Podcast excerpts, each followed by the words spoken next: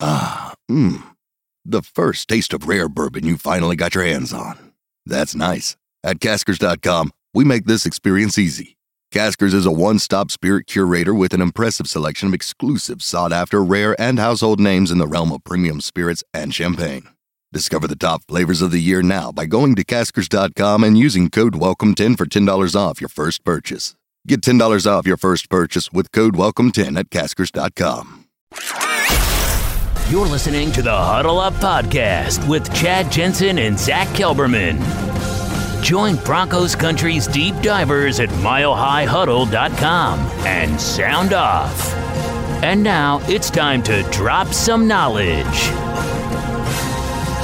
Welcome in, everybody, to the Huddle Up Podcast presented by Mile High Huddle and 24-7 Sports. I'm your host, Chad Jensen. With me is my co-host and partner in crime. He is your Denver Broncos reporter for 24-7 Sports. He is Zach Kelberman. Zach, here's the irony of where we sit today. This time last year, the Broncos were 3-5. Vance Joseph has been completely unable with his second chance to move the needle. Yeah, and the common denominator in the 2 years is the head coach and his staff. And today's game against the Chiefs, it was a same old, same old. It was the epitome of the season. It was the Broncos in a nutshell. The defense did enough for the most part, and the offense did not do enough for the most part. So the more things change, the more things stay the same. Absolutely, and we have a ton to get to. We're going to talk about Vance Joseph.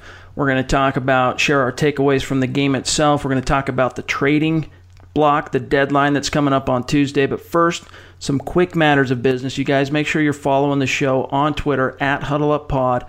Also, if you haven't done so, take some time. Leave a creative review, especially if you're listening on iTunes or Stitcher. But we always welcome your engagement, your reviews, your comments, whether it's iHeart, YouTube, Google Play, Spreaker, Spotify, you name it. Also, we got to say thank you to our sponsor of today's show, Audible. Go out, you guys, and get yourselves a free audiobook download and a 30-day free trial at audibletrial.com/huddleup. You get over 180,000 different titles that you can choose from, whether you're on an iPhone, Android, Kindle, or MP3 player. I use it every single day because I love to read, but I don't always have time to sit down and turn the pages on the books that I want to read. I can multitask. I can get these books under my belt while I'm doing other things, and you can too. So go to audibletrial.com/huddleup. Capitalize on the opportunity to get your first book free and a 30-day free trial. audibletrial.com/huddleup. Also, phenomenal way to support the show. Help Zach and I continue to bring you these episodes each and every week. Patronize our sponsors. We thank Audible for sponsoring the show. So let's turn to one of our newer segments here to start this show. Instead of jumping right into the game, let's do orange-colored glasses. Now, there's an argument out there, and it occurred to me while I was writing the piece after the game that it's time for the Broncos to fire Vance Joseph. But there are some comments I received on social media that was kind of to the contrary. And that argument for a lot of fans out there, Zach, is that, look, the Broncos still have 8 games left to go. There's not exactly a no-brainer option for the team to turn to right now as an interim head coach. The team has nothing to lose by keeping Vance Joseph on staff until season's end. What's your response to that particular argument? Anyone who knows me on Facebook, on Twitter, on this podcast, they know I'm not a fan of Vance Joseph. I never really have been. He is not the right head coach for this football team. I've been pounding that table for at least the last year, if not longer than that. They have nothing to lose either by getting rid of him now. In fact, they have everything to gain. A morale boost within the team, within the fan base. Keeping him now just it victimizes the team and it enables them to keep losing and to keep going out and to keep committing boneheaded penalties and shooting themselves in the foot and turnovers and just costly in-game mistakes, and it stems from the head coach. I don't buy that argument for one second. They have to fire him as soon as possible. Might not be right now. It's in a tough spot. We talked about that off the show tonight. It's in a tough spot right now. It's not in their bye week just yet, but it's got to happen. It's a matter of when, not if. Keeping him through the season's end, what are you going to do? You're going to get a couple more wins and ruin your draft position. That's the only thing you're going to gain. They're going to get rid of him. Unless they go on a magical run and they go to the AFC Championship game, let's say, they're going to get rid of him. So do it now, rip the Band-Aid off, and begin the process of healing. Install Bill Musgrave, start to look to the offseason, who you want to get rid of, who you want to keep. We're going to talk about the fire sale in just a little bit here. Yep. There's a house cleaning coming to Denver, and it starts with the head coach and his coaching staff. It makes no sense to keep him around. I can see why they wouldn't do it now, but maybe in December, if they're a 3-4-5-win team and they're spiraling out of control, just get rid of him. Like Josh McDaniels, you know, when they fired him. Yeah. You got to send the message that losing cannot be stood for. They got to hold someone accountable. And Elway gave him a chance last year. He brought him back and gave him a better talent level, gave him a better quarterback, had an easier schedule, and it's the same result. So I don't buy that argument for just a second. If it was up to me, I get rid of him as soon as I can. It's like I wrote after the game. You know, there's a couple things to consider here, one of which is sending the message, right, not just to the locker room and to the coaching staff, but really also you are more than dog whistling. You're sending a blatant message to your fan base that, look, we hear you. This is unacceptable even to us.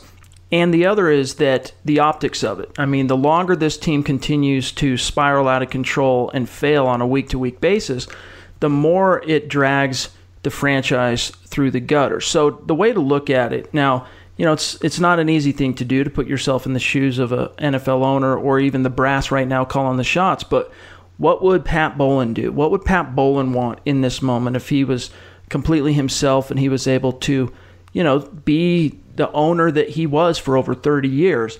I don't think he would suffer this much longer. Now, it would be one thing if the Broncos were even one win better at the halfway point than they were last year, where the team could say, look, it's not a huge leap, but it's, you know, it's moderately better than where we were last year. But you're looking at 3-5 for the second consecutive year.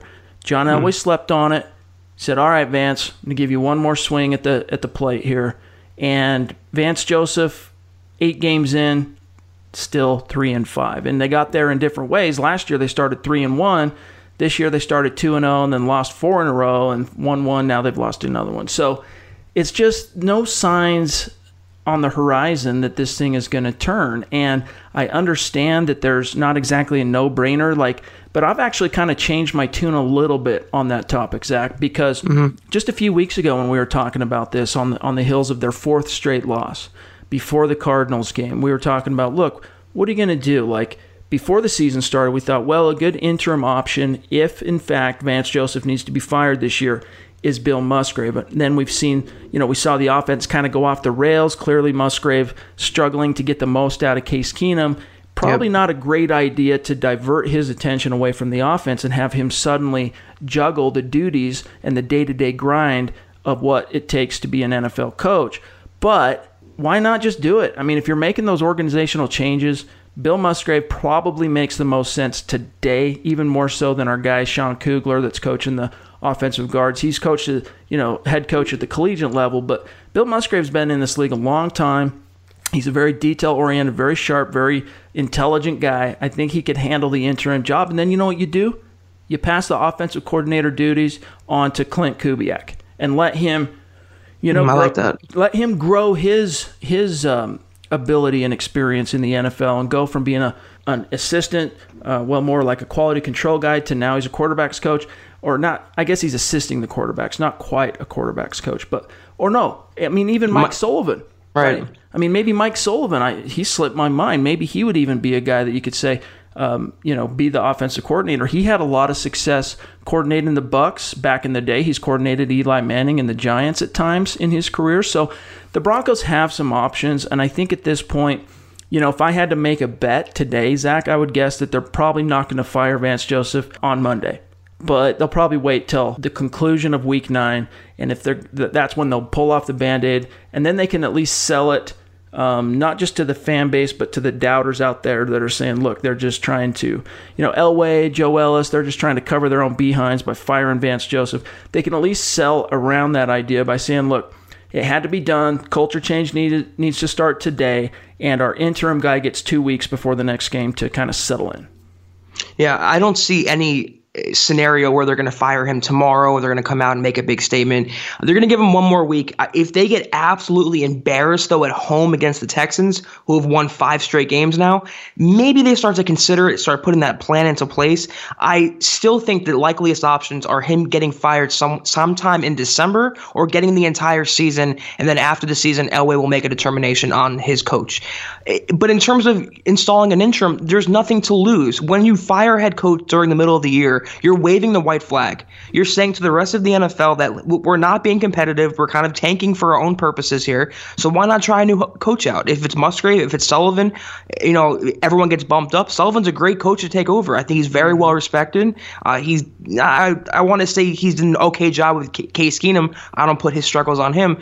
It doesn't really matter who they install so long as Vance is gone. That's the biggest takeaway from that. They got to start holding people accountable within the organization. They did it with Chad Kelly. They only took 24 hours to get rid of him. Right. And you have a head coach there for going on 2 years now who's not getting it done. So at some point, Elway has to swallow more of his pride, like he did with Paxton Lynch, like he did with Marquette King, Chad Kelly, and just make the right decision for the betterment of the organization.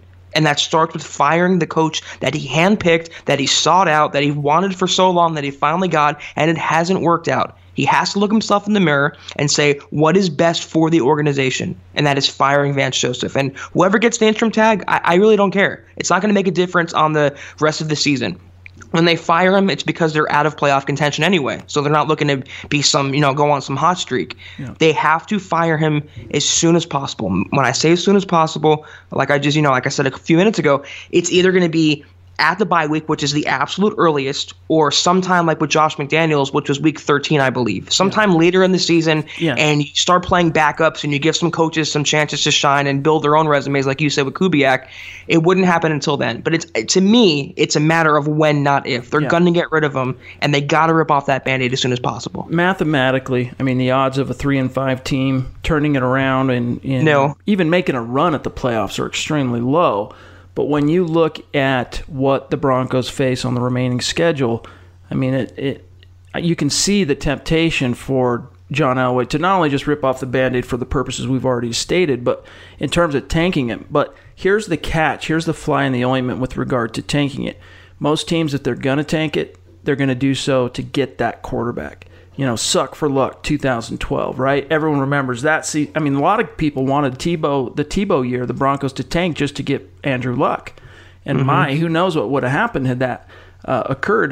Peyton Manning surely wouldn't have come to Denver. So certain things happen for a reason. But this year, as far as tanking, you know, you hope that Justin Herbert was going to be there. But all signs, the Oregon Duck, all signs are that he's going to return to college for 2019, and a big reason being that I guess his brother was recruited to play at Oregon, so he's going to be there next year. And how fun would it be to play college football with your brother? Now, that's not a guarantee, because he could go before the advisory committee that talks to these college kids and lets them know, should you stay in college or should you declare? What are your odds? What are we hearing? He might go before them. He might hear other things from his agent and people around him that say, you know what? You have right now today, if you declare, you're going to be the number one overall pick. And if you do so, you know, you're going to make a ton of money. You'd be crazy. I mean, think of what happened to Matt Barkley. If Matt Barkley hadn't returned for that final year, he would have been a top 5 pick. Instead, he ended up going, whatever it was, mid-round, and his career just never went anywhere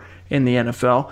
But had he declared that year, he would have been at least a top 10 pick. He was perceived to be by a lot of people at that point.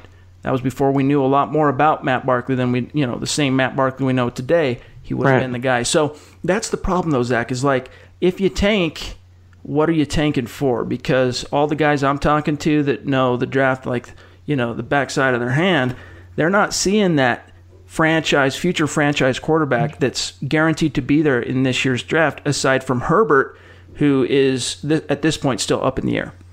Yeah, that's a great point. There's no bona fide quarterback. That's why if they wanted one, they had to get one in the last draft class. They passed on 2 of them. They could have traded up potentially for another one. This isn't the year, I think, for that. They can go another direction. They can get a player like Greedy Williams. They can get a Bosa. You know, they can get someone who can help out the team in other areas. Personally, I like Tua. 2020, to me, is a better draft class for that. So I don't want to say 2019 would be a throwaway year. You can never do that in the NFL. It would help them to get a top 5 pick now, as opposed to, you know, winning games for the sake of winning games. Like you saw last year, fans were still rooting for the Broncos to win, where all it would have done was helped Joseph's job security and hurt their draft stock. Fortunately, or unfortunately to some, they finished 5-11. They got the number 5 pick, and they got Bradley Chubb, who's turning into a superstar before our eyes. He's really blossoming. So it can never hurt to get a bona fide blue chip prospect. I don't advocate tanking per se, because it's such a taboo word in sports, and you can't really advise that. But it wouldn't necessarily be in the Broncos' worst interest if they were to lose more games than they win this year. That's all I'm saying. And if you want Joseph gone, and a large chunk of the fan base does, you have to hope the Broncos keep losing. The sooner they get rid of him is the sooner they're going to keep losing games. Whether they want to go all in for a quarterback in next year's draft, that's a decision that has to be made in the offseason. They want to know what they have to do with Case Keenum, who the new the coach is going to be, the new coaching staff. There's so many dominoes that have to fall before that, but that domino effect cannot get going until they fire Vance Joseph. You know, and a lot of fans at this point, and we understand it, have a hard time getting excited about the notion of any other, Keenum being the quarterback next year or even finishing this year as a quarterback. A lot of people's hopes for the future, or at least the hopes of being excited about anything in the near future, died when Chad Kelly went out and got arrested and the Broncos subsequently cut him. But here's something I want you to keep in mind, okay? And here's where you can, if you're at that bottom of the barrel, the most myopic, depressed, can't find anything to get excited about your team on, I want you to look at this. Here's a little case study. Back in 2016, the Rams go 4-9. They fire Jeff Fisher. At that point in time, okay, Jared Goff, now Case Keenum had been benched. Goff was the number 1 overall pick. He'd been inserted. He was just getting beat up and just ramrodded by every single opponent. He looked like he was in over his head. He looked like there was a lot of people, mostly those who were uninformed and not considering the full scope of history, calling Goff, he's going to be just another bust. He's going to be one of these beleaguered number 1 overall picks that just goes to the wrong team and gets the David Carr treatment, right?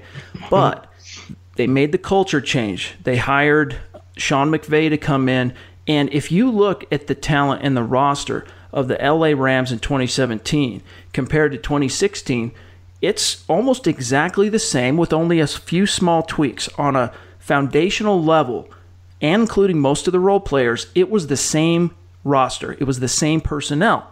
But Sean McVay, the combination of his offensive innovation and Wade Phillips coming in to coach the defense, it provided such a culture change and a shot in the arm. It elevated and raised all ships, and that is what the right coaching hire, okay, can do for an NFL team. So, that being said, who's one of the best coach teams in the NFL? The Minnesota Vikings. Is it any, especially last year, that coaching staff they had, I mean, it was so good. Was there any big surprise that Case Keenum managed to thrive in that scenario? So, It stands to reason that if you can get the right, now you're tied to Keenum next year, whether you like it or not.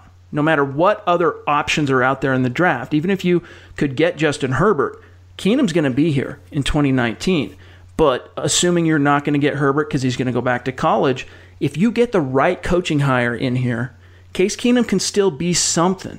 You might still be able to get something out of Keenum, even if it's something like what my best case scenario was earlier this year before the season started, that hope that, look, I think Keenum could come in and provide the Broncos the type of quarterback play that could be similar to what Jake Plummer did more than 10 years ago, where he can put the Broncos in a position to compete for the division in the playoffs each and every year. It's not going to be good enough to get him over the hump as far as winning Super Bowls, but he can put him in the conversation and realistically serve as a viable bridge quarterback.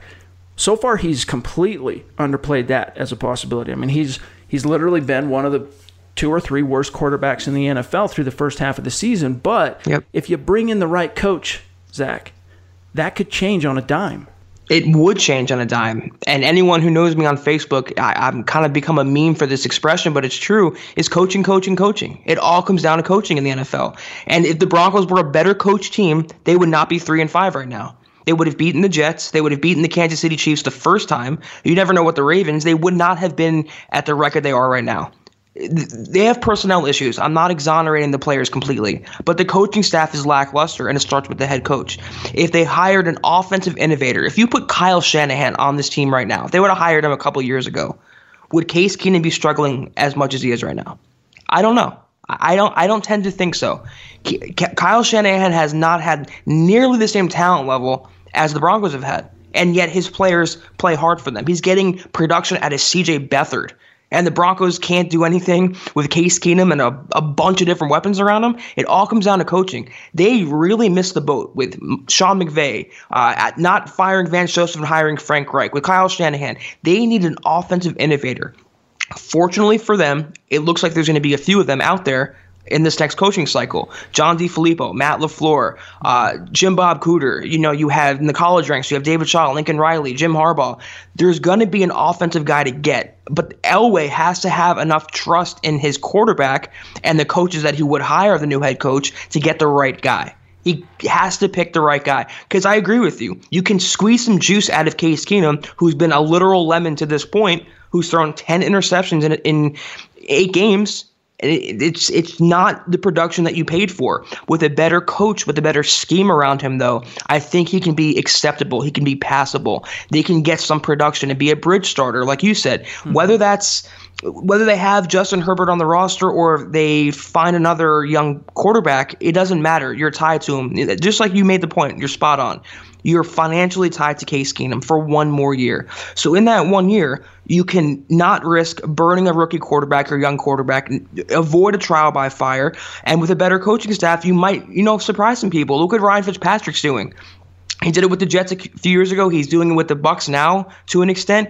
It's better coaching can breed positive results with any quarterback. You can squeeze that juice out of them. So if they find the right guy, and it's easier said than done, if they find the next innovator, Case Keenum can still be something. But they have to finally secure that backup young quarterback that they had in Chad Kelly, and now they have no hope at that position.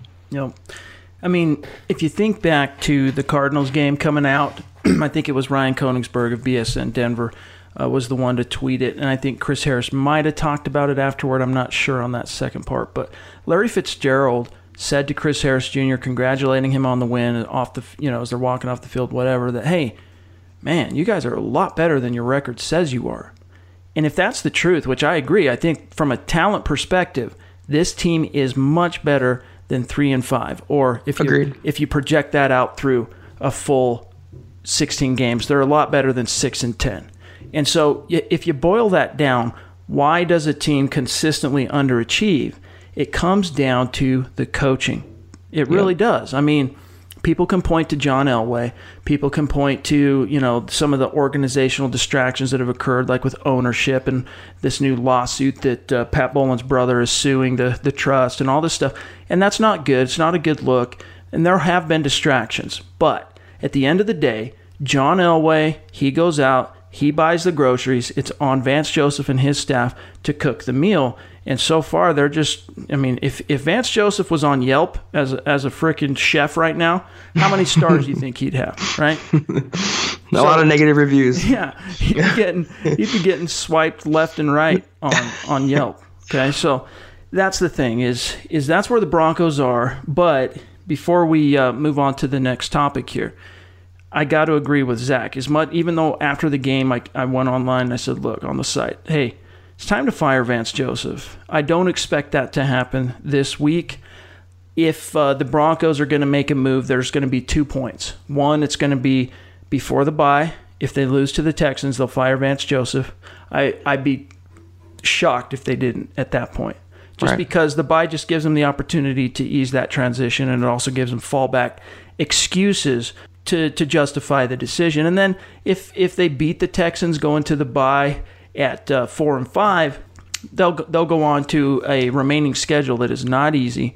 They'll lose more games than they win, and first, second week of December, whatever it might be, that's when he'll officially get the axe. But you know who my guy is? The underrated guy on the wish list for me as far as the next head coach of the Denver Broncos. Who's that? It is Chris Petersen, currently the head coach of the Washington Huskies. But everything I've been able to learn, people I've talked to, is that the NFL's tried to court him on multiple occasions. I don't know how aggressive teams around the NFL have been toward trying to get Petersen to the pro level, but he's kind of not really been all that excited about moving on to the NFL.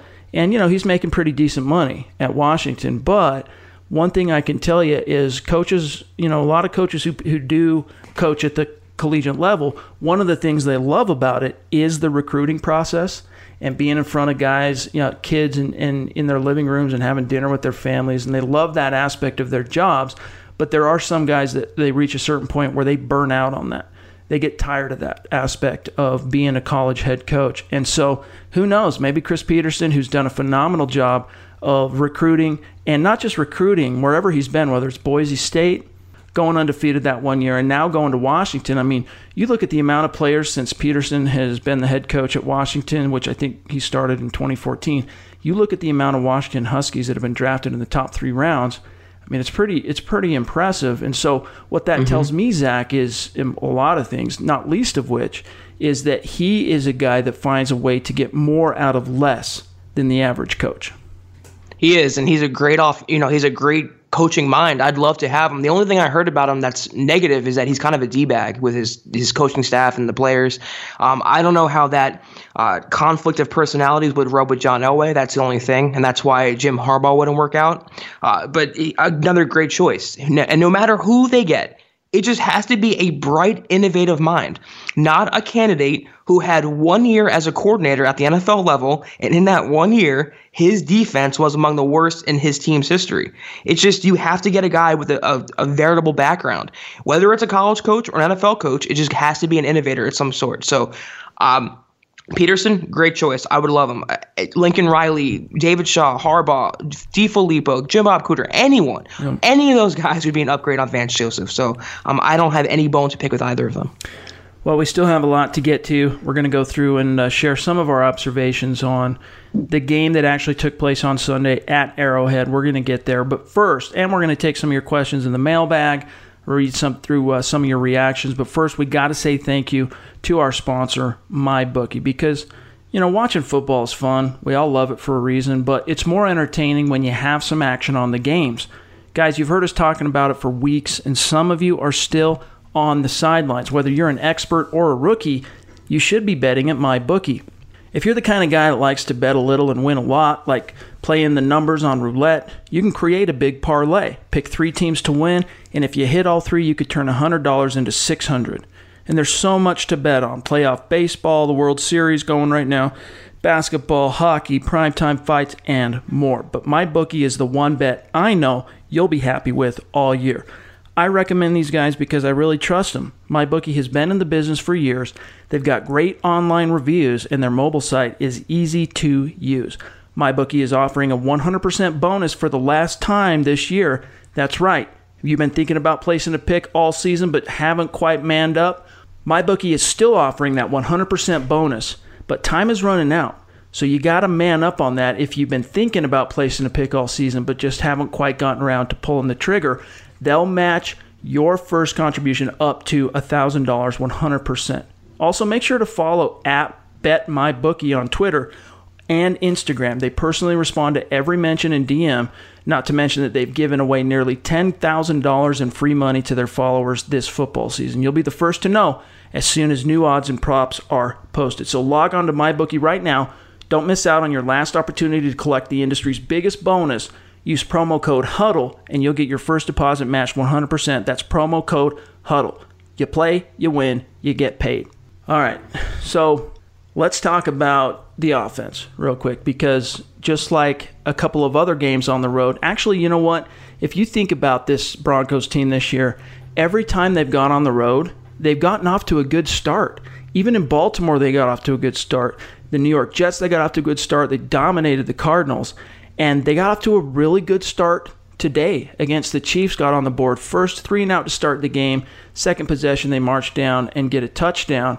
And it was looking good, but then in the second quarter, Zach, I mean, you want to talk about things just falling apart. The second quarter and the fourth quarter for Case Keenum and that Broncos offense was just ridiculously bad. It all fell apart for them on that third down run by Emmanuel Sanders, that trick play, which lost, I think, 6 yards, and they missed that field goal. And then after that, it changed the entire complexity of the game. And the Broncos still aren't good enough as a team, and especially on offense, to overcome those changes in momentum. They just aren't. They haven't done that. They start off hot every single week, like you said, great observation, and they wear down. They can't get it done in crunch time. And I don't want to keep pointing at the coaching staff and the coach's preparation, but, you know, if a team was better prepared and they were adept at blocking out the noise and the trials and tribulations, they can overcome those things. But the cute play calling and the lapses in judgment, the in-game management, they're just not good enough from a talent standpoint, from a coaching standpoint, to overcome that. And the offense just always goes into a shell. They always get too ahead of themselves. They run when they should pass. They pass when they should run. Case Keenum has no pocket presence whatsoever. He cannot feel a rush to save his life. He couldn't hit a simple slant. He'll have a couple good passes a game, but it's still the same old from him. He'll throw for 250 yards. He'll get a touchdown, throw an interception. It's not what the Broncos paid for. He's playing worse than a rookie quarterback. He still hasn't moved the needle at all. He's still the same QB as he was in week one, week two. And we made the excuses that, oh, he needs time to learn the playbook and he needs time to gel with his teammates. That time is over now. It's week 8. He's shown what he is. When someone tells you who they are, you believe them. And Case Keenum has told them who he is, and that's a journeyman backup quarterback who had one good year, and he spun that good year into a massive payday. This is why he was passed up. This is why he's been around a bunch of different teams. They're not getting the Vikings Keenum. It's a great analogy we like to make every single week. They're getting the Rams or Texans Keenum. They're not getting a good return on their investment at all. So to me, it's a waste. And whatever he does the rest of the season, it cannot overwrite the lapses and mistakes he's made to this point. Throwing an interception every single game, interception on a flea flicker. I mean, come on. Yeah. I mean, it's with Keenum, he's been, he takes one step forward and then 2 or 3 steps back. I mean, even going back to the opener, the Broncos moved the ball all game long, 470 yards. I mean, that was great. And you could point at the time, you could point to Case Keenum as being the impetus for them moving the ball the way they did. And even scoring the amount of points they did, I think that week was 27, but then 3 steps back with 3 interceptions. And that's been the story for him each and every week, and it was no different on Sunday. Now, granted, that sack fumble in which he lost the ball in the fourth quarter wasn't exactly his fault, but Keenum has been playing fast and loose with the football all season long. I mean, he was sacked earlier in the game and lost the ball before he was even hit. Fortunately, the Broncos recovered that one, but I mean, it's just more of the same. Seeing him bail out the backside of the pocket, which he even talked about at the podium after the game, is, I can't keep doing that, blah, blah, blah, got to look at the film. And then he talked a lot also about after the game, he pointed to the penalties as the biggest obstacle, in terms of the team shooting themselves in the foot. I beg to differ. I think Keenum's decision-making and inability at times to make a decision and fire the ball was the biggest thing that held this team back. Because, again, we talk about the Broncos squandering this young talent. I mean, they started the season with 10 rookies on the 53-man roster, and that didn't count the first-year guys like Tim Patrick and Jake Butt to start the season. How many of those guys did you see come through today? You saw Phillip Lindsay, who should have had 150-plus yards rushing, right? But he had 2 of those. I think the Broncos had 3 20-plus yard plays called back, and I think 2 of them were Phillip Lindsay, but it might have been all 3. I can't remember off the top of my head. But anyway, he should have had 150 yards rushing, had a touchdown. Courtland Sutton, a couple of huge plays. They need to go to him way more than they are. Yes. Even Tim Patrick had that rush and then the touchdown to end the second quarter. I mean, just offensively, the Broncos are getting ridiculous production out of the youth on their roster, but they're not capitalizing on it. They're not. I mean, that should be the reason. That should be the tip of the spear and the impetus behind win after win for this team. But the trigger man, Zach, is the reason why. Because, I mean, you can point to the O-line. I'll tell you what, on that drive in which Max Garcia, well, I'm not sure if it was the same drive now, but you saw Connor McGovern get flagged for a ticky-tack holding foul.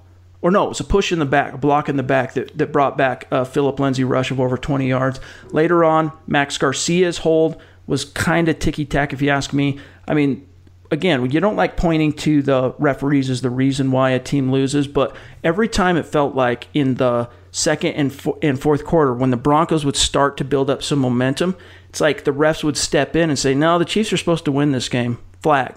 Yeah. And I listen, we talk about this a lot where the franchise quarterback or the would-be franchise quarterback of this team has to elevate the talent around him, make the talent around him better. And they're not at a loss. They're not the Cardinals. This is a team that has talent at pretty much every position, minus tight end. And even Hireman caught a touchdown. Matt LaCoste making grabs. Three of the best receivers in the NFL, including a rookie sensation. Two of the best running backs in the NFL, including one of the top 10 leading rushers, who's incredible in Phillip Lindsay. A decent offensive line. I mean, there's no excuse for it. It comes down to Case Keenum as the leader of this team. And he sounds a lot like Vance Joseph to me. It's almost like an extension when he says, I want to look at the film. What's to look at? It's been 8 weeks of this now. You're not getting better. He is who he is. And the Broncos are trying so hard every single week to make him this thing and to make him this franchise quarterback. They had him drop back over 30 times today. He was sacked, I believe, 4 times.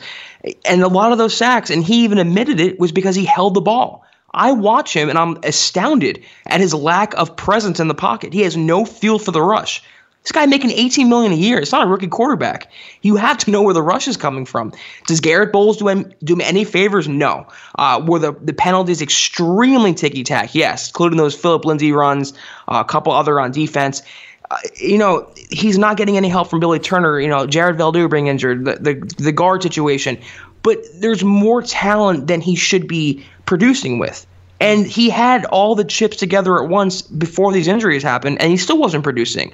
So the common denominator is Case Keenum. And for me, 250 yards and a chunker always in garbage time, a touchdown and a pick every game, and a fumble every game, it doesn't do it for me. It's not $36 million, $25 guaranteed, $18 a year. That's not what they signed up for. Until that changes, he will go down as one of the worst quarterback signings or overall signings, I think, in Broncos history. Yeah, I mean, if Case Keenum were fired and just cut from the team tomorrow, he would be probably the biggest free agent bust in the history of the team. And it's a storied history, and they've signed a lot of guys, and there's been a few of them who haven't worked out that have been big disappointments. But Case Keenum up to this point has been one of the biggest disappointments all time. And, not to be the guy that's constantly going to bat here for Garrett Bowles. I think it was a couple weeks ago. I said I'm done defending the guy. But aside from that one boneheaded play that led to the strip sack, in which he was penalized and for holding and all that, like Bowles actually played really well. That's 2 weeks in a row that I think Garrett Bowles played really solid football at left tackle. Now today, this was the worst possible game Billy Turner could have picked to say, oh, let me remind you all I'm a backup that barely got signed on a one-year deal here. But anyway, so you want to see Jared Veldu back as soon as possible, but really, at the end of the day, this isn't a team that's going to be competing for the playoffs. They've already lost 5 games, and they have the full half their season left to go. But yeah, Case Keenum, he's got to elevate because you had some really phenomenal performances from the role players and studs. And one thing I'd like to see, I mean, as you pointed to, Keenum dropped back almost 40 times today. One thing I'd like to see is even Phillip Lindsay, I liked that the Broncos with Royce Freeman out in Week 8, they seemed to have a more concerted effort to get Lindsay the ball. It was a career high in touches. He had over 18 rushes plus 3 receptions. He caught all 3 of his targets for 17 yards. So another day in which he's over 100 yards from scrimmage. I like that they showed a greater effort in terms of featuring him. But I still don't think it was enough. I still think, and you brought up that third down where they tried to get cute with Emmanuel Sanders on the jet sweep, and even after the game, Vance Joseph is talking about, the same guy who iced his own kicker in the second quarter is talking about, well, if that would have gone for 20 yards, we'd be talking about a different thing, blah, blah, but it didn't. Well, exactly, it didn't. In that moment, I get that Emmanuel Sanders is one of your better players, and in key situations, you want to get your best players the ball. So I understand that aspect of it, but you also have to think about down and distance. On 3rd and 2, what do you do in that scenario? You bring in your fullback, and you iso block the snot out of the Chiefs with Phillip Lindsay carrying the rock. More often than not, on a percentage basis, you want on 3rd and 2, you want high percentage plays. You need to convert. more often than not, Phillip Lindsay's going to pick up those yards for you. Even at 190 pounds or whatever he is, he's going to find a way to pick up those tough yards. So it was a good step in the right direction for Bill Musgrave in terms of finding a way to feature Phillip Lindsay. But I still think that Musgrave, and as you've talked a lot about it, they're fooling themselves in this idea they have of what Case Keenum should be. He's not that guy. Man, when I was ready to praise Bill Musgrave for committing to the run and having some sort of identity, he comes out and tries to get too cute, and that jet sweep was a ridiculous call. His red zone play calling, except for maybe the touchdown to Hireman, he had a third and goal draw to Devontae Booker. His play calling, to me, still leaves so much to be desired. I am not at all impressed with Bill Musgrave, and you can't put it all on Case Keenum either. Why not dial up more deep balls to Courtland Sutton? Why not just run the hell out of Phillip Lindsay until you can't run him anymore? I can count on one hand how many times this season Lindsay has been stopped, at the line of scrimmage or before it. He always falls forward. He always churns yardage. It's amazing how he does it. He's a really do-it-all back. Why not give him the rock? I agree with you. 3rd and 2, if you're even setting up for a field goal, why would you go backward? Why would you put yourself in that position? Yep. That's coaching. He's earned this. I don't understand what he has to do to get a bigger role. Yes, he's maybe not a Todd Gurley. He's not going to be a 30-carry game guy, but he produces every week. He finds a way. So until they establish that and until they learn what their bread and butter is and commit to it, you're going to see the same exact result with the same exact box score. And, their argument, I guarantee if they were in the room with us right now, they'd be talking about, well, we were playing from behind. We were trying to keep up with Mahomes. You throw to score, blah, blah, blah. And they wouldn't be completely wrong, but this game was never out of hand. This game was never out of reach for the Broncos. And Phillip Lindsay, the thing that frustrated me the most, here's the last thing I'll say, that we're going to move on and talk about the defense here. But the thing that frustrates me the most is when the Broncos throw on first down. Now, I can live with it when it's play action because it works every damn time. On the 3 down, wide. If you fake the ball to Phillip Lindsay or Royce Freeman on first down, the linebackers are going to bite. And so I don't mind if you throw it in that way. But when you line up in 3 wide and in shotgun on first down. So bad. It's just dumb. You guys, and you need more from your coaches. And Bill Musgrave, just at times, he's too cute. And I he's fooling himself. That's not the great Peyton Manning back there. That's just not. This is Case Keenum, and when I wrote that piece the day before, by the way, Chad Kelly gets arrested. I wrote that piece after Vance Joseph got to the podium, and he was asked by Cecil Lammy, do you have any confidence in Chad Kelly if you had to turn to him, blah, blah, blah? And he said, yeah, if we had to turn to Chad Kelly, it'd be fine. But in that same remark, answering the question, he talked about, well, look, when you have a backup quarterback go in, what do you do as coaches? Well, you dumb it down. You dial it back. You focus more on the run. And that's what they need to do with Case Keenum. He is not this franchise-caliber passing phenom. That's just not him. So what do you do? What is he? What's his true identity? He is a high-level backup quarterback in this league. That's what he is. And so you need to design and operate the offense with that type of mindset. And until they do, Zach, you're going to get these lopsided games in which Case Keenum throws the ball 34 times, gets sacked somewhere between 4 to 6 times, and Phillip Lindsay is under 20 rushes. You're going to have, and Booker, that's another guy they squandered today. 9 rushes, 78 yards. That was probably the best game from Devontae Booker I've seen since the Broncos drafted him. Squandered. Easily, yeah. He ran really hard. And the one thing I want to say about 3 wide, that's a great observation you made. It tips their hand to the defense. They know they're not going to go play action if they're in shotgun 3 wide. And Case Keenum statistically is one of the best quarterbacks off play action. It's been proven. It's such a lack of coaching. It's so mind-numbing bad. I just don't know another way to put it. And you talk about game flow. What dictates game flow? Running the football, controlling the clock. If they were stuck with the run, shoot up clock, march down the field, and kept Patrick Mahomes on the sideline, they would not have had to throw 30-whatever times. It's just, it comes down to coaching. And until they learn that their bread and butter is the running game and it's not a backup quarterback masquerading as a potential franchise quarterback, you're going to keep running into these problems. That's all I can say. That's the truth. So I would say if I had to throw out my game balls on offense, I'd say Phillip Lindsay, Courtland Sutton, Devontae Booker, Tim Patrick, step up. Here's your game balls. And the duds, I'd have to throw up. I mean, really, the only guy I could really point to and say he's got to do better is Case Keenum, because even that offensive line, you know, there was a couple of holding fouls that you're like, what the heck? But, like, overall, they were blowing dudes off the ball in the running game. They were giving Case Keenum time. I mean, of at least 3 out of those 4 sacks that on Case Keenum were just plays in which he's got to have a clock in his head, and he's not paying attention to the clock, and he's just completely oblivious to the rush.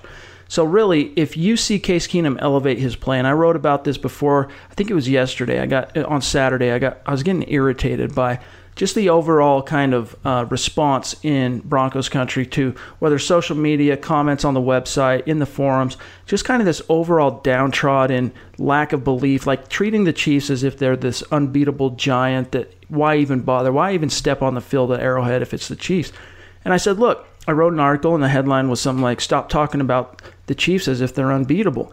And I wasn't making any kind of prediction. The day before, we published the Mile High Roundtable in which I picked the Broncos to lose, and I didn't change that in that article. But what I was saying is, look, the Kansas City Chiefs, Zach, they're a beatable team. If their 6-1 record doesn't prove that, then I don't know what to tell you. And that was on display today. As good as the Chiefs are, I mean, they can put up points in bunches, just like Vance Joseph said after the game, but they left a ton of different opportunities, doors open, for the Broncos to win this game, especially late. In that fourth quarter, the Broncos defense was finally able to get some stops, got a takeaway, but the Broncos couldn't capitalize because of who or what or why? Case Keenum. Mm-hmm.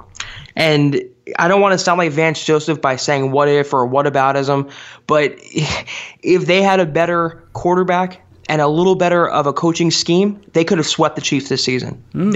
They should have beaten them in week 4. Yeah. If Keenum hits that touchdown to DT, that's game over. Yep. And that he was wide open. That's a pass that a high school quarterback could hit with his eyes closed. And today they played him tough. I give him credit. They had it one possession down in the fourth quarter. That defense hung in there strong. They kept giving the ball back to the offense over and over and over again. And the offense, like you saw in 2016, 2017, it's the same deja vu. They keep squandering it. They could have, or arguably should have, swept the Chiefs this year. So if there's a column for moral victories, the Broncos have 2 in that sense. It doesn't count overall in the win-loss record, but you know they played good enough to beat this Chiefs team. If the offense was a little better and they had a quarterback who was justifying his contract, they would have sat in a much better position than they are right now. Like was once made famous by the great Don Meredith on Monday Night Football, if ifs and buts were candy and nuts, we'd all have a Merry Christmas. You know, there's so many turning points for the Broncos that could have gone a different way, but just lack of execution and you just wish you could go back in time. But I think we've kind of flogged that horse to death at this point. Let's move on and talk about the defense. You know, Von Miller, Bradley Chubb, they started out with a bang, and I think from a scheme perspective, at least up front, Joe Woods did a good job of kind of walking that line of trying to find ways to put pressure on Patrick Mahomes while also trying to keep him in place inside the pocket. I'll tell you what, they did a heck of a lot better job at it this game than they did the previous game. And Von Miller, Bradley Chubb, they were able to combine for a single sack on Patrick Mahomes, a half sack each. The Broncos ended up getting him to the ground twice. So that's better than they did the game before. But overall, you still saw a lot of lapses and breakdowns in the secondary.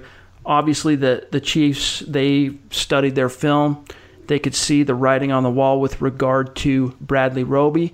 And, Zach, they were going after him early and often.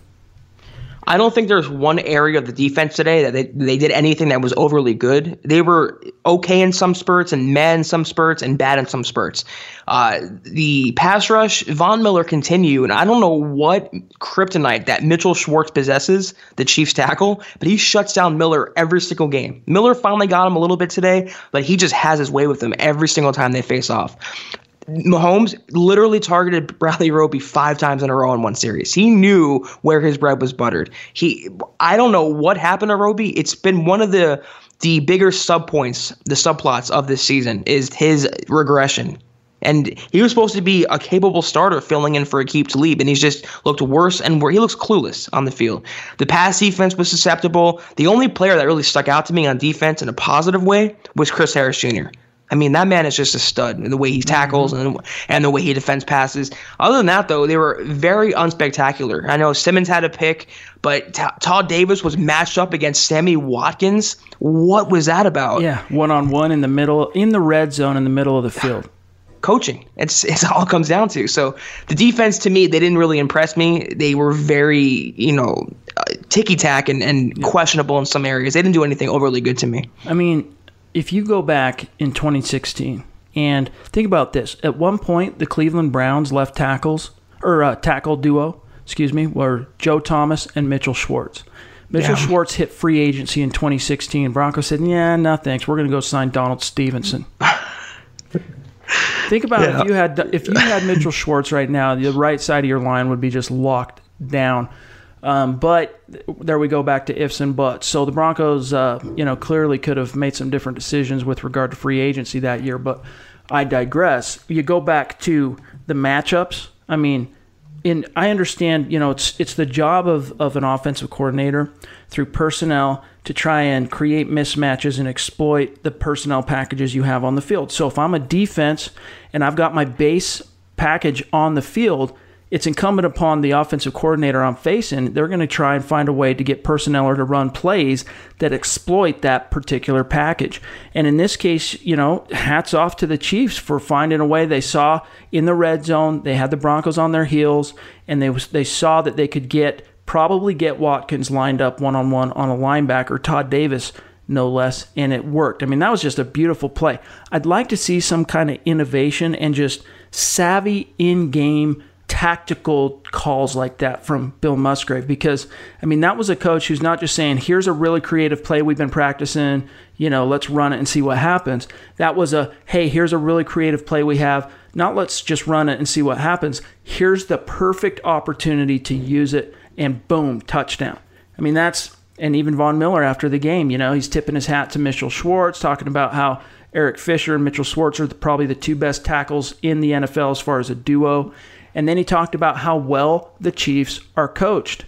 You can't argue with him. And it just shows you the difference between a team that is always coming up short like the Broncos, hanging tough against the two best teams in the league now. They've lost to the Rams and the Chiefs twice by a combined 14 points. But, close but no cigar, that's not the motto the Denver Broncos want to be known for, which is why changes need to come sooner rather than later. The Broncos also passed on Andrew Whitworth, too, at tackle, and they signed Donald Stevenson and Menelik Watson. So that's a hit on John Elway's record. But in terms of coaching, I talked about this on the podcast after the first Chiefs game. Andy Reid's offense, say what you want about his clock management, his playoff record, his offense is so well run and so fun to watch, just from an NFL fan standpoint. It's just so creative, and he never shows you the same look twice. He always isolates matchups and gets the one-on-ones that he wants. It's Andy Reid versus Vance Joseph is such a mismatch. It's not even funny. And you saw that again. And they had Todd Davis on Sammy Watkins.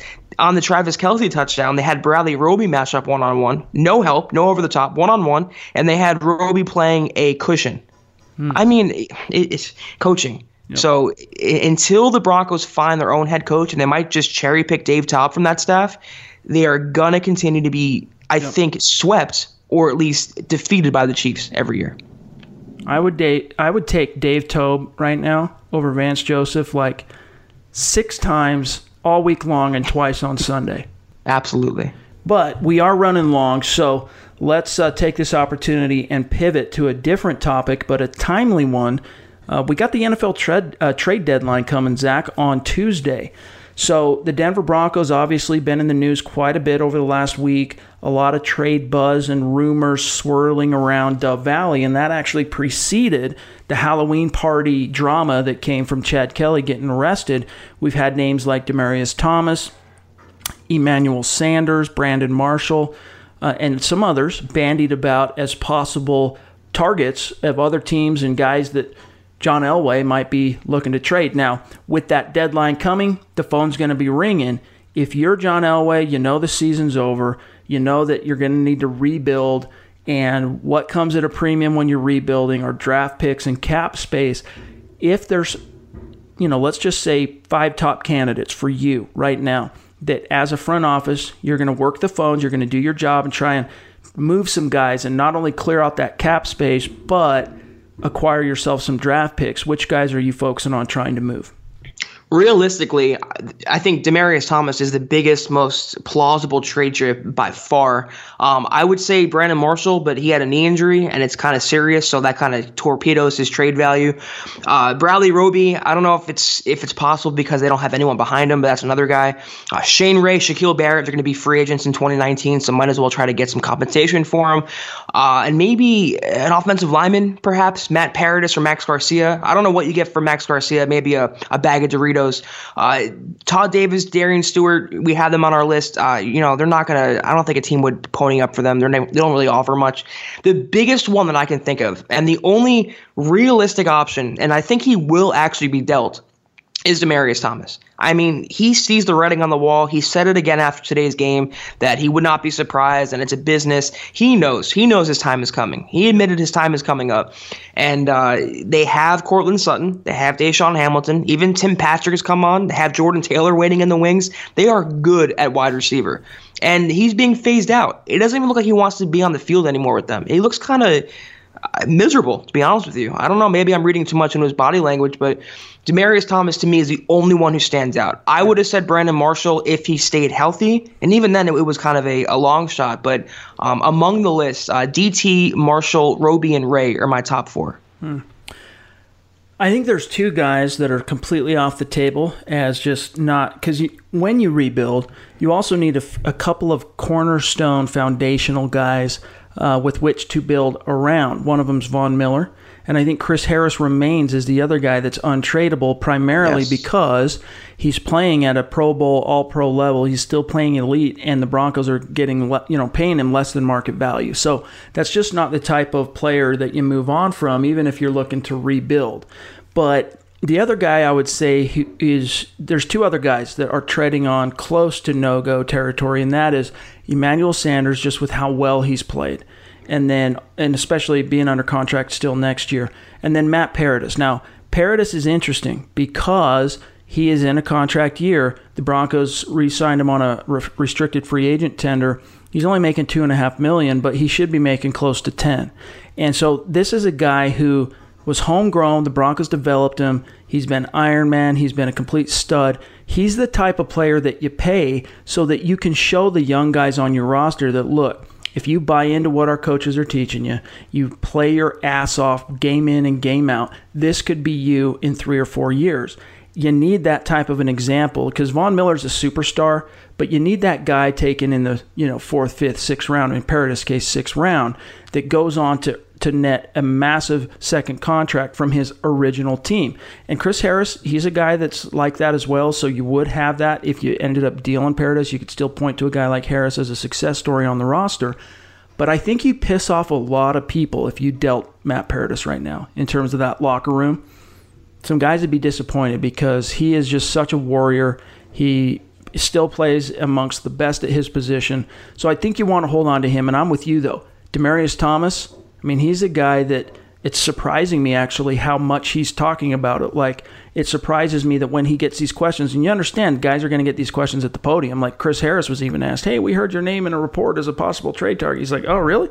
Were you surprised by that? Oh, yeah, I kind of was surprised. Yeah, that surprises me. But, like, he didn't care at all. He didn't bat an eye. Demaryius Thomas, Zach, it's kind of interesting to me that he's actually talking about it as if it's a real possibility, which tells me he might have been brought in and said something like, hey, just so you know, DT, we're taking a look at maybe trading you. You're going to hear some things probably. We're putting it out there.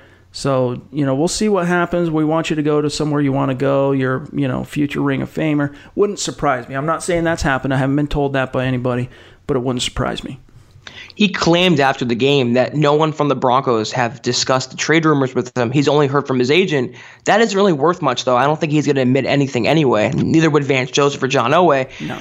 The thing was, to me, was I think they didn't trade him during the week. We saw some NFL trades before the deadline, well before. And the only reason they didn't make a move, they wanted to see how this game would play out. If they would have won and got back to .500, they could have been buyers if for a potential playoff run, per se. If they lost, which they did, now I think they're sellers. They want to unload. They know that DT and a couple other of these players that we mentioned, they're going to be gone next year anyway, so might as well try to get something for them while they still can and clear his salary off the books. They can get quite a bit of cap savings by trading DT or cutting him eventually. So that's why I think he's gone, and he knows it. I don't know if he's been briefed like we just discussed, or he just sees the writing on the wall, reads between the lines. His time is up. He's highly paid. He's aging. He's being passed up by Courtland Sutton. He's dealt with some injuries in the past. It's just everyone has their time, and I think this is DT's time. So I would look for that to happen this week.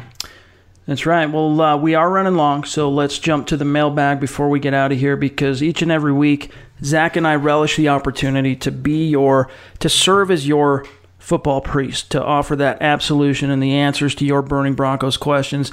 And coming out of a disappointing loss like this, in which, the mortality of the season is laid bare, sometimes you got to exercise your demons, and we're here to help you do that.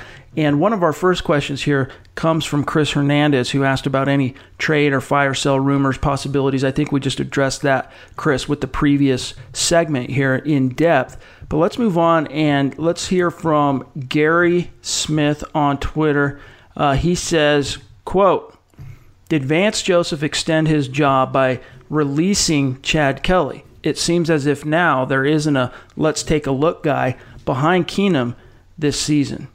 It's kind of like a do your best, and then he left the starters in late at Arizona." So your thoughts, does not having, getting rid of Kelly, does that somehow extend Vance Joseph's, shelf life? No, not in the least. They made that move because they were forced to. That was an optics move. And it wasn't even from Vance Joseph. That was a decision that was made from above him with John Elway and Joe Ellis. So that does nothing to help out his shelf life with the Broncos. The only thing that can from here on out is winning. Winning cures all, including hot seats. And if he keeps losing, he's going to get fired. It's a matter of when, not if. So cutting Kelly, they had to. That was an incident that involved a woman and a child. It was a break-in. I mean, he disrespected it. We talked about this in the last podcast. He disrespected Elway, disrespected the team and the culture. They had to make that move. So they didn't do it and save Vance Joseph's job or extend his shelf life. The only thing that can is winning. And the more he loses, the more sooner he's going to be fired. Yep. I mean, most of the questions today are actually about Vance Joseph, his shelf life. When are the Broncos going to move on? When are the Broncos going to fire him? And I think we've addressed that pretty much in depth. I mean, the best case scenario of the Broncos moving on from Vance Joseph. So guys like Dylan and Alex and other guys on Twitter, we hear you. I think we fairly addressed that. But I think the soonest the Broncos will move on is if they lose to the Texans after Week 9. But, I mean, you kind of got to traditionally circle December as probably the time in which they'll rip off the Band-Aid, and then kind of roll the dice on the last 2 or 3 weeks of the season and start searching for that next guy. But I can tell you right now, the search has begun. And for those of you who are curious, on the website right now, go to milehighhuddle.com. You'll see the top coaching candidates that are out there. And for me, again, it comes down to Chris Petersen at Washington and then John DeFilippo, who is currently the offensive coordinator of the Minnesota Vikings. So keep an eye on that. You can go through and learn a little bit about each of the top candidates. I think we've got 15 or 16 guys listed. Now, here's another question, Zach, from Dion Hicks. Do you guys believe this team can turn it around? And how can we prevent all these holding calls? I mean, turn it around is subjective. Turn it around to what? A playoff berth, a winning record, just some competent offensive play? That question needs a follow-up. Do they have the talent to win? Absolutely. And I agree with Larry Fitzgerald, his take when he said the Broncos aren't as bad as the record indicates. They should be a 4-5-6-win team, but they're not. So they can turn it around. They have the horses, pun intended, to turn it around. But until they're held back by this, until they change being held back by this quarterback, hampered by this coaching staff, nothing's going to change. They're going to finish maybe like I thought. I predicted a 7-9, 8-8 year for them, and maybe even less than that. That's what I thought they would be. They're not a playoff team. They're not a double-digit win team. And I don't think they can turn it around in time. I think 3-5, historically, teams don't make the playoffs. They had winnable games in front of them, and they squandered them. Playoff teams don't do that. But even if you look at the Broncos winning the division and making the playoffs in 2011 at 8-8, I mean, that took the entire rest of the AFC West completely being dog crap. And that's just a miracle. That's not the lay of the land this year. I mean, you got the Chiefs at one loss halfway through the season. You got the Chargers doing the Lord's work out there. And, I mean, the Raiders suck, but this isn't the season in which 8-8, 9-7 can win you the division, and it's probably not even going to be good enough for a wild card. So, yeah, I mean, the probability of the Broncos even winning 5 of their remaining 8 games, it's just, if you look at the schedule, go check it out. It's just not pretty. You got the Texans.